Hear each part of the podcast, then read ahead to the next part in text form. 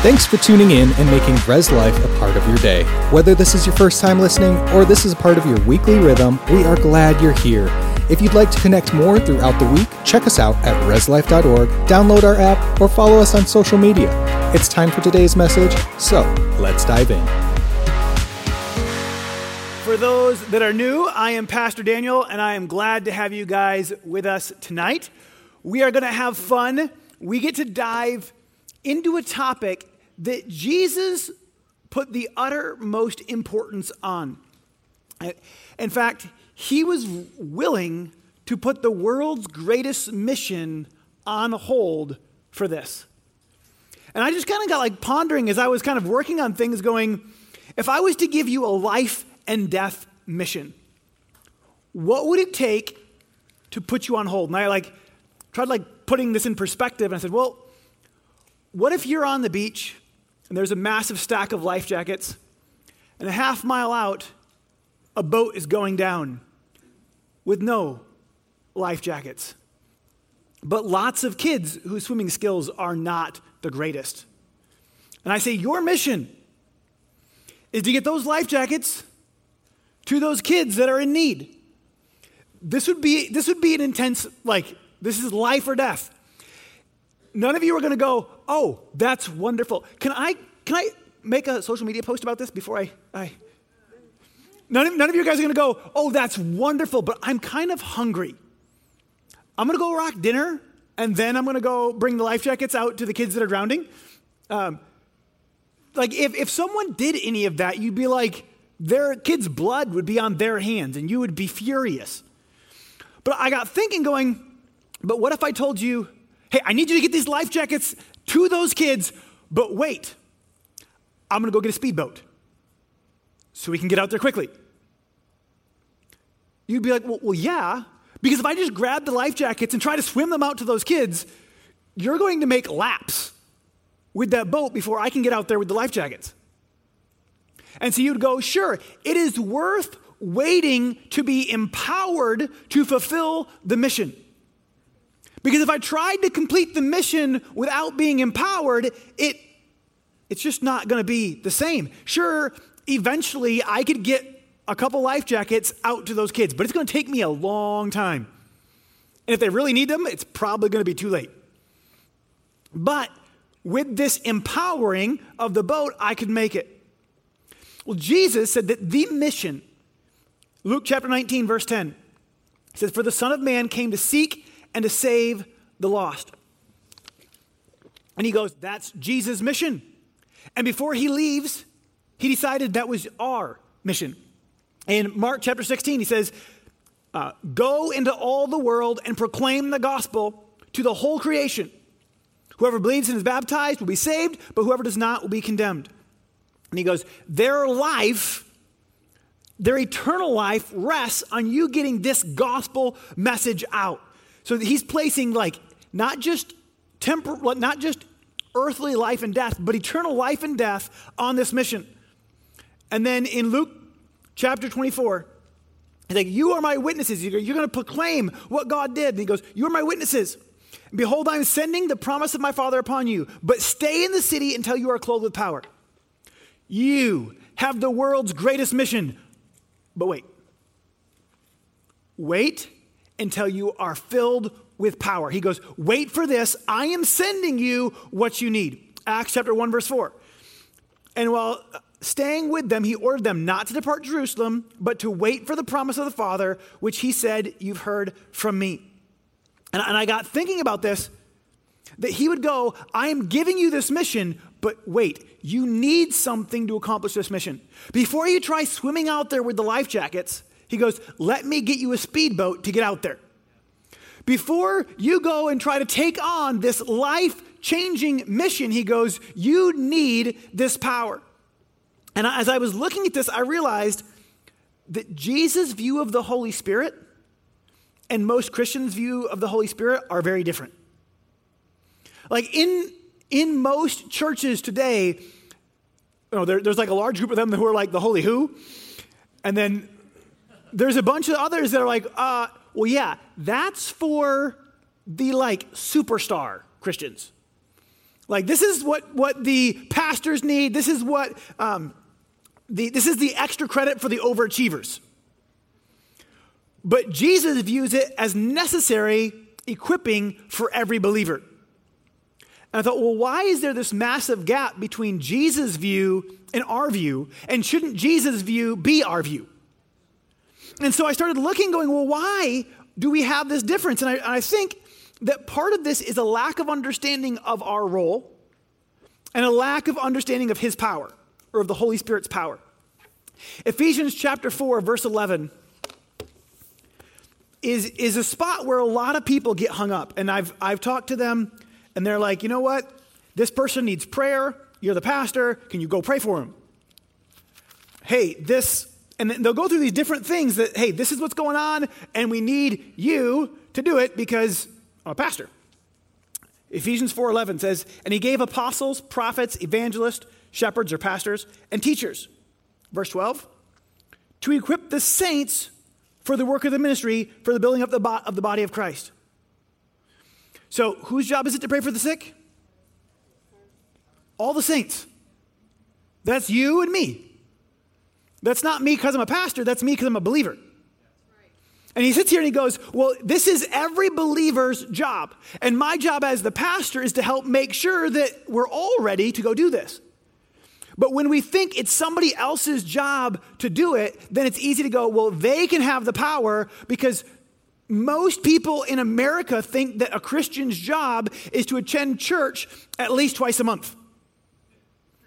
And they're like, what, what do you do as a Christian? Well, I go to church. And the funniest thing is when I meet people and they're like, oh, you know, if, if I have a conversation for very long, church is going to come up. It's just kind of, it's just going to happen. It's like, hey, so do you guys go to church anywhere? It's like, oh, yeah. And then you start talking to them and you're like, so, like, how often are you there? Um, and like all of a sudden it goes, yeah, yeah, I go to church too. Um, and you can see their brain is like racking back at like when the last time they were there was. And you're probably going to be like, well, how long ago was Easter? Like, or Christmas, what holiday came more recent? But there's this thing where they're like, well, my job as a Christian is to attend church some and not to kill people. Um, try to limit my cussing. And like, they got like just three or four things that they're like, if I don't do these and I show up at church a few times, then I, check, I have met my Christian role. But that's not at all what the Bible teaches. That may be what's culturally considered acceptable, but that's not what Jesus says. And I love Matthew chapter ten, verse seven. And this is this is fun because it messes with me. He goes, Jesus is, is commissioning his disciples, and he says, and proclaim as you go, saying the kingdom of heaven is at hand.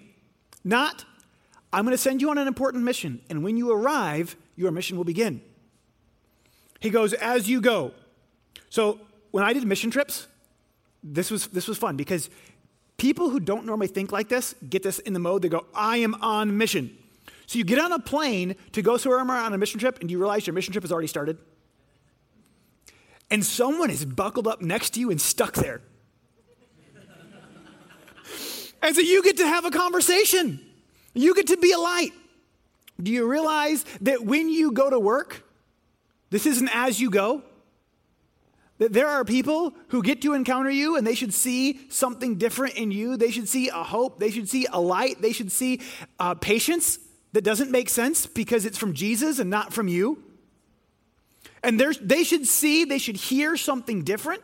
And it's just as you go. Proclaim the kingdom. And then he goes on and says, heal the sick, raise the dead, cleanse lepers, cast out demons. He goes, this isn't, hey, for some elite. He goes, as you go, as believers, you should be declaring who I am and demonstrating who I am. And he goes, this is what we are called to. But if we realize that this is what we're called to, we're going to realize that we need help.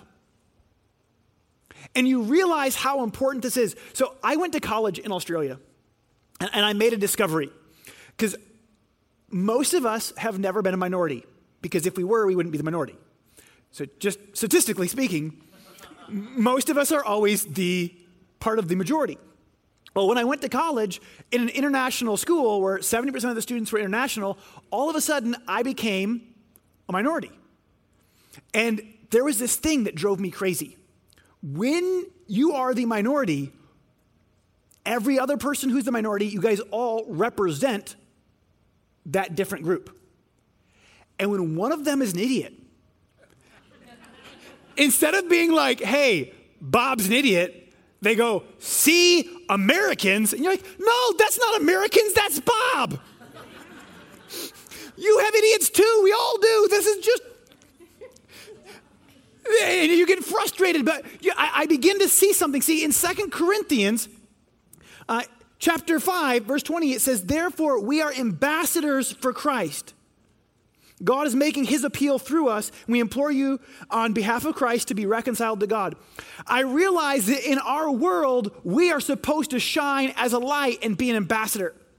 And when we're a minority, they look at you, not when you get up and say, I'm a Christian, will you come to Easter service with me? But, and great, please do invite people. But that's not my point. My point is that they're looking at you all the time going, how do you behave? And when they look at you as a believer, they don't go, hey, you made a smart or dumb choice. They go, Christians are X. Ooh, Christians are patient. Why? Because I know that you're a Christian and I gave you a great reason to yell up and explode in my face and you didn't. Didn't mean you approved of my stupid that affected your work for the day, but you responded kindly in your frustration. You didn't cuss me out. You said, that was really stupid. Please don't ever do it again. That's going to cost us X. But you handled it differently. Christians are different.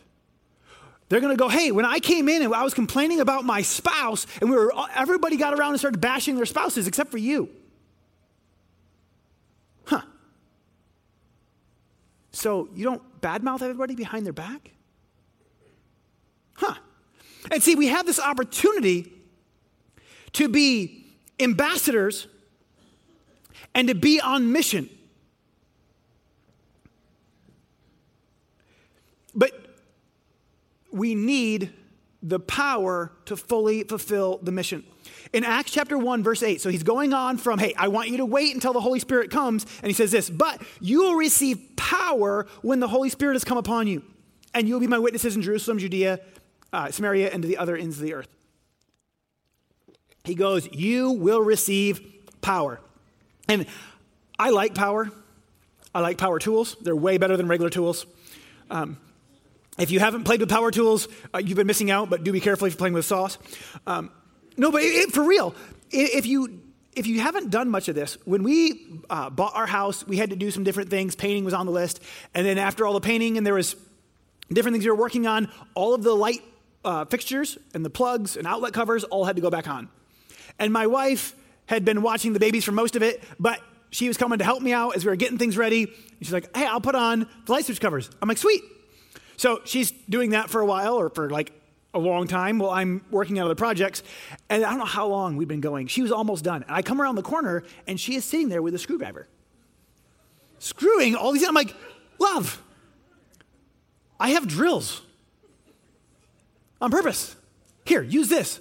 She's like, z- z- why have I not been using this? And she just like flips out. She's like, anytime you want a power tool, just say so. I'm like, that was brilliant on accident. But it was this, this shift of discovering the difference between doing it in your own strength and doing it with power. And God goes, stop doing it just with your own strength. I want to fill you with my power.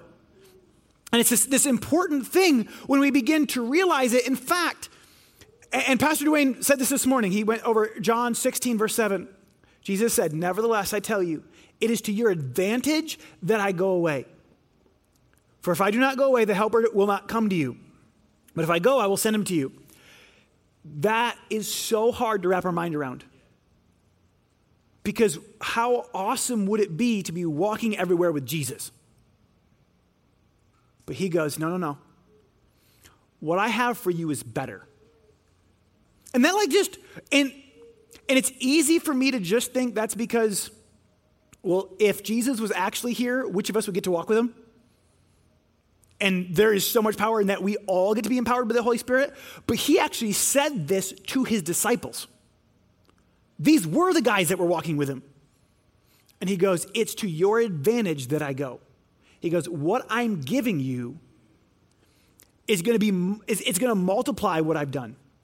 And then he, he tells them, the works that I do, you'll do, and greater than these. And you go, what? No, wait, you're Jesus, right? Remember? Hello? Like part of the Trinity? Like you are God, and you expect me to do what you did?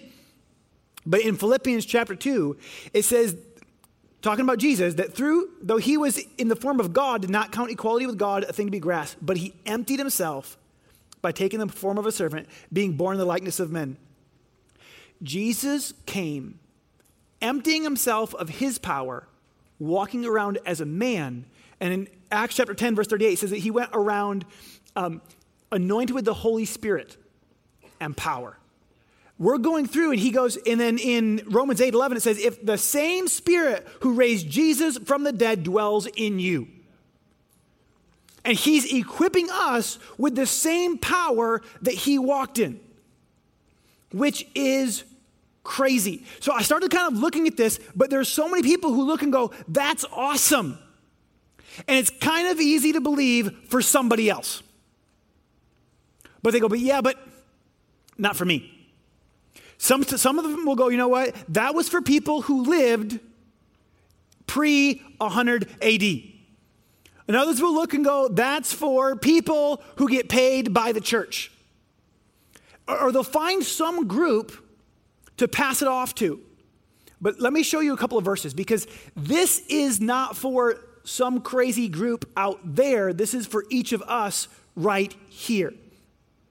In Acts chapter two, verse sixteen, they, they, so this is the day of Pentecost, which we're celebrating today. Today is Pentecost Sunday. And this is when the Holy Spirit first fell on the church. When Jesus said, hey, go wait for the Holy Spirit to come upon you. This is the day that it came.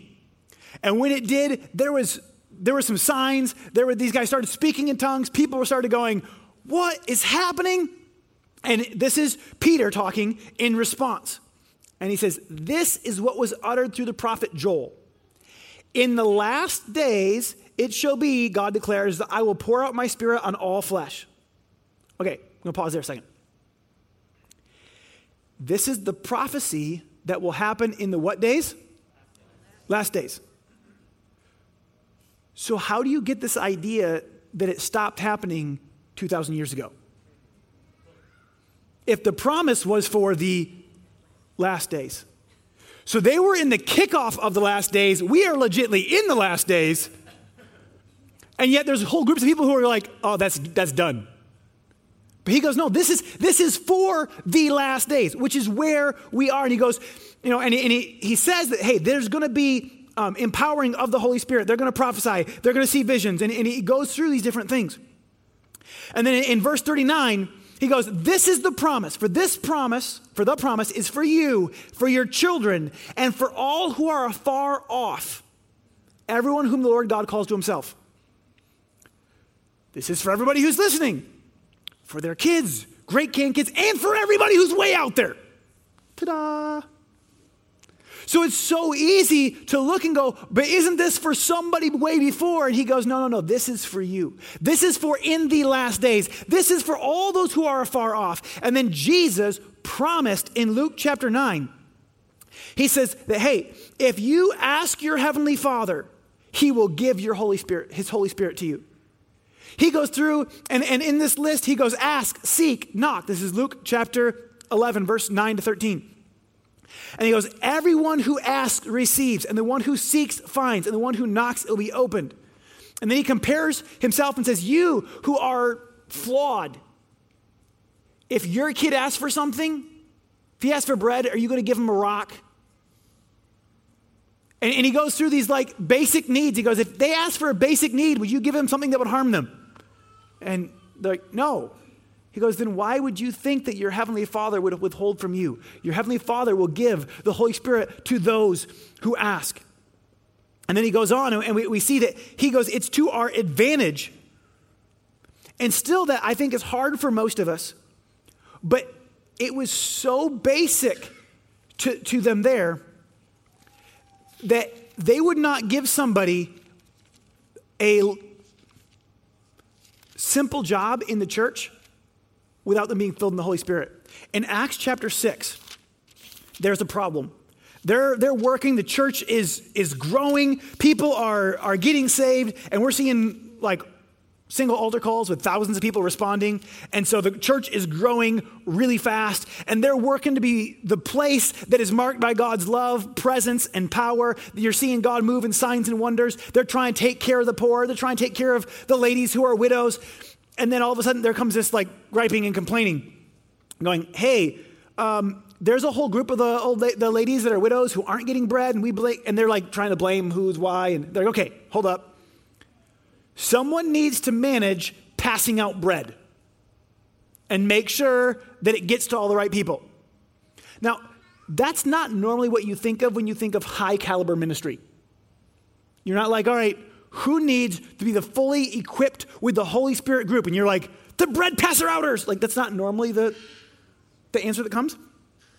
But in verse three, they said, therefore, brothers, pick out from among you seven men of good reputation, full of the Spirit and of wisdom. And it goes on and it, it lists them and says, here, here they pick Stephen, a man full of faith and of the Holy Spirit. And then Philip, and it lists these guys on. They go, this is such a basic requirement. You need the equipping and the empowering of the Holy Spirit. Why do you need the Holy Spirit to pass out bread?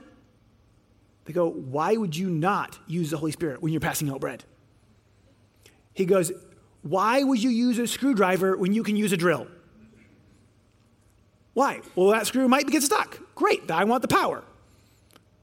Uh, what more could I accomplish? And if you follow these guys, it's crazy. Because Philip, who's the second one in this list, you get in just a, a couple chapters later, well, the next chapter, you find Stephen, who they could not stand against him because of the wisdom of God that overflowed because he was full of the Holy Spirit. And then you find in chapter eight, you find Philip, who's, who's going about preaching in different places. And he went from passing out bread to preaching, to being led by the Spirit to those that were lost, to being picked up by the Spirit and taken from one city to the next. And God goes, if you will give me your menial task, whatever it may be, and let me equip you and empower you, I'll take you further than you ever could dream. And I'll do things with you that you could never accomplish on your own. And there are some people here who need to be equipped with the Holy Spirit and go back to their work when they go, I don't know why I need the Holy Spirit to, at my job, because there's a bunch of people who don't even know Jesus at my job. But if you can go there with the Holy Spirit, empowered by the Holy Spirit, you'll accomplish something that they never dreamed possible, and you'll see God shine in your workplace. And it's this powerful thing where he just makes it this basic requirement and goes, you need this. And when Jesus talks about it, he goes, I'm going to send the helper, the Holy Spirit, whom the Father will send, and he will teach you all things and bring them to your remembrance. This is uh, John chapter fourteen, verse twenty-six. In John fifteen, twenty-six, he says, when the helper comes, I will send from the Father the Spirit of truth, and he will bear witness. Um, and in sixteen, he says, it's to your advantage. In chapter sixteen, verse thirteen, he says, the Spirit of truth will guide you. He'll declare things to you, things that are to come. He will glorify me. And he, he starts laying out that we need the helper. And sometimes we stick this in this box of the Holy Spirit is only for, and we stick like, here's the, the nine gifts that we were taught, that going, here are the gifts of the Spirit. And those are awesome. We might get into those next week, but we often put the Holy Spirit in this box and go, well, if I'm not operating in those, I don't know that I need him right now. And Jesus goes, no, if you are going to live, breathe, move, you need the Holy Spirit, because I want to equip you and empower you, not just to have a normal life, but to have a Spirit-empowered life that changes lives. I'm sorry, I think I got going too fast there. Slow down. Whoop. Okay. Um, but it's so easy to think, all right, the Holy Spirit is for those things. I was talking to a mom this week. Moms, you need the Holy Spirit. Um, and it's not just because you have to deal with dad. All right, but um, we, we all do. But I was talking to a mom, and she was sharing, we were talking about a story. There, are, her son, one of her sons, uh, was refusing to do his school. And she was frustrated and getting to one of those, what do you do? They will not try. They will not apply. and they just kind of were looking to the Holy Spirit for guidance. Because remember, he's our helper, he's our guide. And the Holy Spirit said, he wants to kill himself. And she's like, no, he's seven. That's, doesn't even know what that is. The Holy Spirit says, ask him. That's like, she's like, I'm going to like expose him. Ask him. She goes, and she, she kind of like halfway did it. She's like, have you, have you thought about hurting yourself? And the boy just,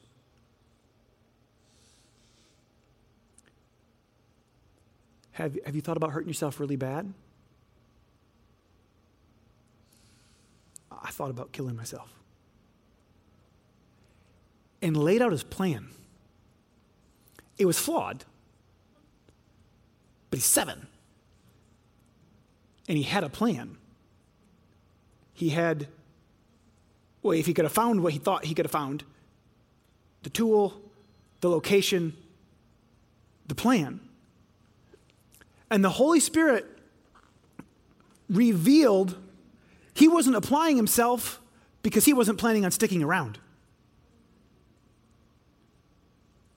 And they were able to minister.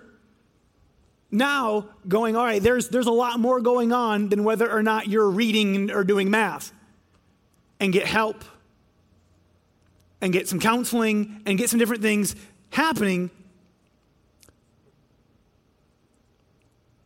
Colossians chapter one, verse twenty-nine says, for this I toil, struggling with all his energy that he powerfully works within me.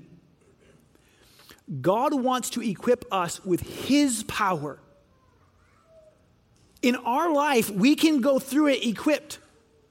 There was no way that she could know what was going on without the Holy Spirit. There are so many times, whether it's parenting, whether it's at work, that, that we need. I was, uh, my, my wife used to work with me in the youth department years ago, and Wednesdays were a ridiculous day. So we would start nice and early, and then we would work, we'd go to schools, we'd work some more, and then schools would get out, and she had a gift of attracting young ladies who had drama,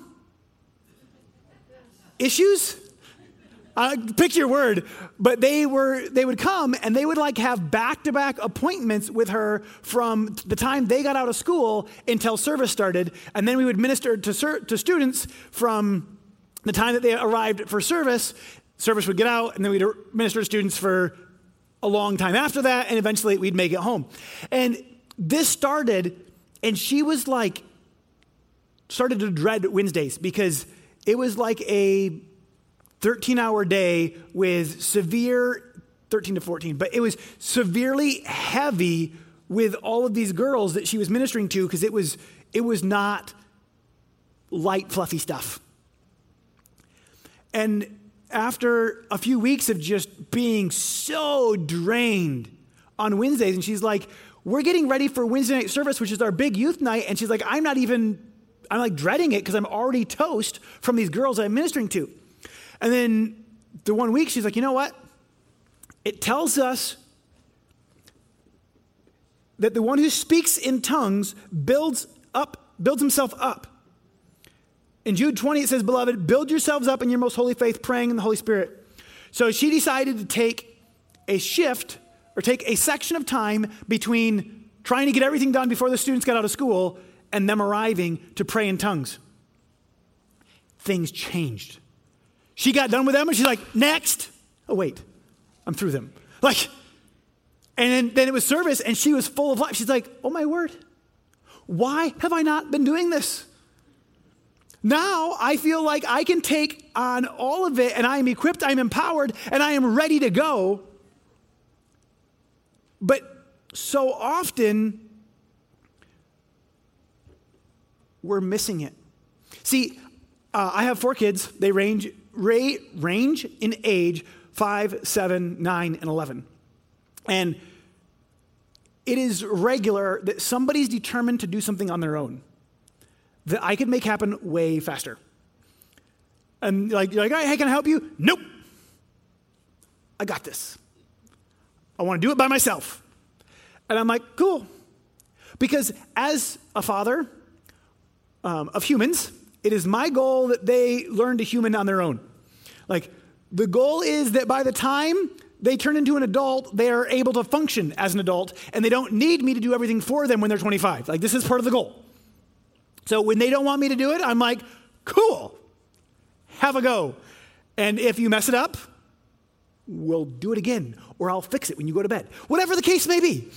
Um, and so there's this, this thing, and it's this process. But do you realize that we're never supposed to be doing it without God? But we treat him in that same way, and we're like, I don't need you right now. I got this on my own. But do you re- we were never meant to do it on our own. And it's this, this thing. And when we, when we go, all right, God, I'm going to do this in partnership with you, we can see the impossible become possible. Uh, a month ago, I got a text saying, hey, we're, you know, we're doing some work in Afghanistan and we're helping people get um, free from Afghanistan.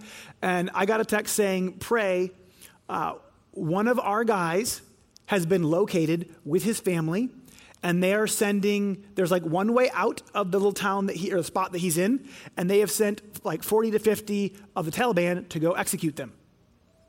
Um, and so we start praying. And and I started praying good things. Um, But but I started praying, you know, just some basic stuff. And God, pray for your protection, cause your angels to encamp around about them. Like, I'm praying some verses. And I, I go through this, like, list of things.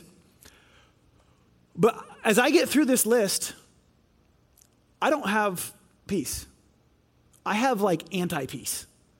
I have, like, he's dead. Not the feeling you want when you're praying for somebody. And so, like, I prayed through everything that I knew to pray. So then you start to pray in tongues. And then came a Bible story. So as I began to pray in tongues, then came the story of Elisha. When he was in a, in a town, they got surrounded by an enemy army. And his servant comes out, sees the enemy army, and freaks out. And he just looks at his servant and he goes, oh, God, open his eyes. Let him see that there are more with us than there are with them. And he opens his eyes and he sees chariots of fire surrounding them. And then Elisha speaks and strikes the whole enemy army with blindness. And that story just came up after I started praying in tongues. I'm like, all right, God, strike him with blindness. Like, that's an odd one. But I'm like, all right, God, don't let him see him. Like, and so I, I started praying that they would be blinded to them and that they would not be able to see him. That night, I got word back um on what happened over there. Can you put up that video? So the Taliban was on the way to go to where this guy was, and this storm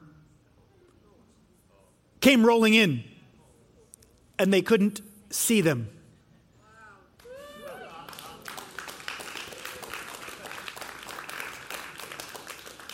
That was not in my power. I went through and prayed through what I could think of already. And when I did, I had no peace. But after I prayed that they would be blinded to them, I all of a sudden had peace. Am I cool? Because it wasn't, God had something he wanted to do and he wanted someone to partner with him.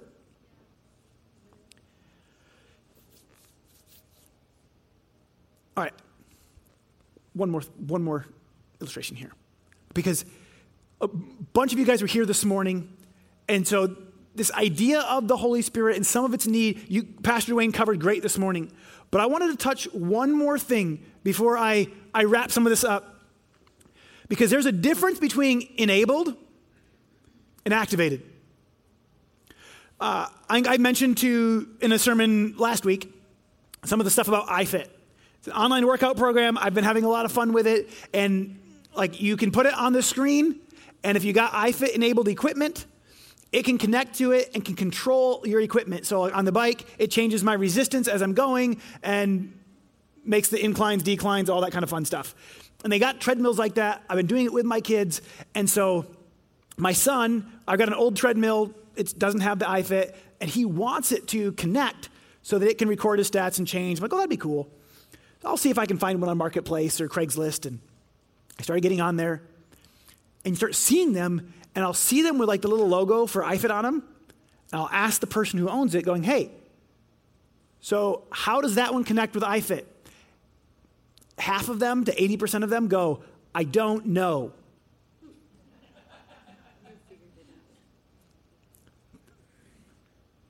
So your machine has been enabled the whole time, but you never activated it. It had the capacity. In fact, I went and looked at one of them to see if it would do what I wanted it to do, which stuff it would do. And I got onto it, and I connected my phone to it, and the guy's like, it can do that? But they had this ability the whole time, but they were not experiencing the benefit of what was enabled because they didn't activate it. There's a ton of Christians in our church who have been enabled by the Holy Spirit, but they haven't activated it. Or they did once. They were at a service, they received the baptism of the Holy Spirit, they spoke in tongues, and that's been a long time. If you have received the baptism of the Holy Spirit and you do not speak in tongues daily, I have a challenge for you. you. I want you to get out your phone and set an alarm for whatever time works for you. And when that alarm goes off, I want you to pray in tongues for the amount of time that you decide today. So whether it's going, hey, sixty seconds is going to beat my record, or you want to go, hey, five minutes, ten minutes, fifteen minutes, whatever you want to set, set an alarm, and when it goes off, go, this is my daily reminder that I want to not just be enabled, but I want to be activated and equipped with the power. But then there's a bunch in here who say, you know what, I don't, I don't know that I'm Holy Spirit enabled. I need to receive this gift that Jesus said that he wants to, to give. I want to give you an opportunity to give. But before I do, in John fourteen, Jesus says, you know, I, and if, uh, I will ask the Father, and he will give you another helper to be with you forever, even the Spirit of truth, whom the world cannot receive, because it neither sees him nor knows him. You know him, for he dwells with you and will be in you. So if you have never made Jesus the Lord of your life, you are not yet ready to receive the baptism of the Holy Spirit. So I want to give an opportunity for those who need to make Jesus their Lord, those who want to know that they're in a right relationship with God, and then I want to give an opportunity to those who say, hey, I want the Holy Spirit in my life. I want to be equipped and empowered by the Holy Spirit. Can everyone bow their heads and close their eyes? If you're here, first off, and you say, you know what, today I want to know that I'm right with God. You may know a lot about God, but you say, you know what, I have not, I am not living right with God, and I need to. This first call is for you, whether you're here or whether you're watching online. Say, today I want to make Jesus the Lord of my life, and this is for you. One, two, three. Go ahead and raise your hand. So that's me. I want to, I want, I see your hand and your hand. I want to make God the Lord of my life. I want to live for him. Awesome. All right. We're going to start, we're going to say a prayer for you. So whether you raise your hand or whether you say, I've done that before, then join us as we declare Jesus to be our Lord. Say, God, thank you for loving me. I believe that you died and rose again. I believe that your blood washed me clean. I choose to live for you. I declare that you are my Lord. In Jesus' name, amen. Thanks for listening. We hope you've been encouraged by this message. For more information, if you're in need of prayer or just want to connect with the community, go to res life dot org, follow us on social media, or email us anytime at reslife at res life dot org. We hope you have a blessed day, and we will see you again soon.